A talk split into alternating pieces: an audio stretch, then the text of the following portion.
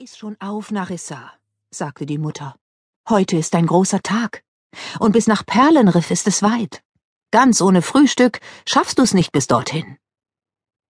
Narissa zwang sich von ihrem Algenknecke abzubeißen. Normalerweise mochte sie es gerne, aber heute brachte sie vor lauter Aufregung nichts runter.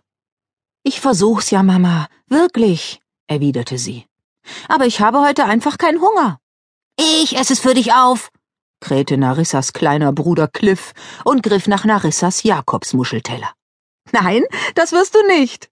Narissa lachte und zog den Teller aus seiner Reichweite. Sie war froh über die Ablenkung, und es gelang ihr doch noch ein paar Bissen von dem Brot hinunterzuschlucken. Da, ich hab alles aufgegessen. Sehr gut, sagte ihre Mutter. Jetzt solltest du dich aber langsam fertig machen. Narissa nickte. Sie sah zum Eingang ihrer gemütlichen Unterwasserhöhle hinauf. Hoch oben über den Wellen schien die Sonne. Sie ließ die Seefächer erstrahlen, die am Höhleneingang wuchsen, und brachte die Schalen der rosa und cremefarbenen Herzmuscheln an den Wänden zum Glitzern. Wenn sie sich nicht beeilte, würde sie noch zu spät kommen. Narissa stand von dem großen, blaugrauen Felsentisch in der Höhlenmitte auf und schwamm zum Eingang ihrer eigenen kleinen Höhle. Hier drehte ihr Laternenfischschwarm seine Runden und erfüllte den Raum mit blitzenden Lichtern. Aus der Kleidernische in der Ecke zog Narissa ihren Lieblingsanzug heraus. Er bestand aus winzigen, bläulich-grünen Muscheln, die von Seegrasfasern zusammengehalten wurden und war mit glitzernden Fischschuppen bestickt. Narissa hatte den Anzug von ihrer Großmutter geschenkt bekommen, eine der berühmtesten Schneiderinnen für Nymphenkleidung der Gegend, und war sehr stolz, ihn zu besitzen.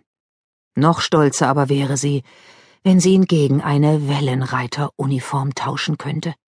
Narissa, beeil dich, rief ihre Mutter ihr zu. Ich komme! Narissa streifte ihr Tangnachthemd ab und schlüpfte in den Muschelanzug. Sie stellte sich dabei vor, wie ihre Großmutter ihr zulächelte.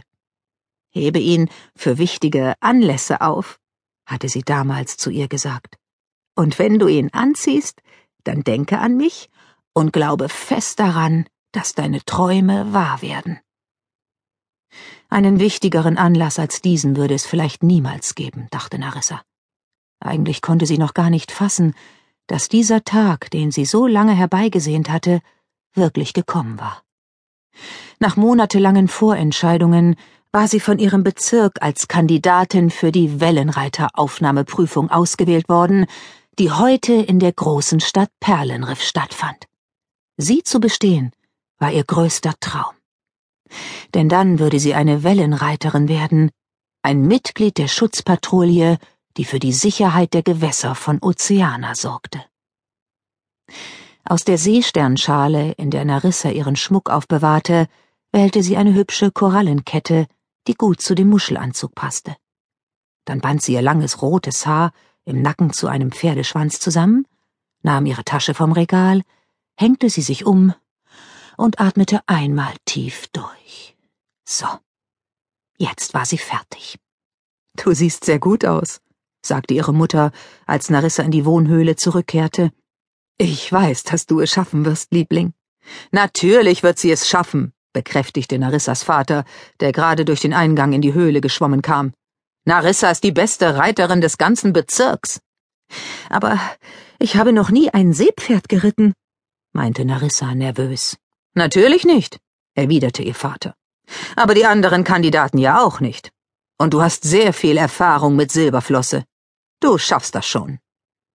Silberflosse war der familieneigene Delfin, und Narissa war auf ihm geritten, soweit sie zurückdenken konnte.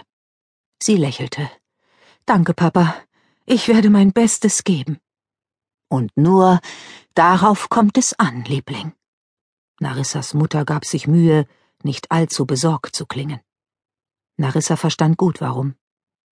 Auch ihre Mutter hatte davon geträumt, Wellenreiterin zu werden. Doch kurz vor der Prüfung hatte sie sich den Fuß an einem scharfkantigen Korallenstück aufgerissen. Für die Prüfung durfte man sich nur einmal anmelden, und deshalb hatte sie nie mehr antreten können. Stattdessen war sie Krankenschwester geworden und pflegte kranke oder verletzte Nymphen in der Nachbarschaft. Silberflosse wartet draußen schon auf dich, Narissa, sagte ihr Vater.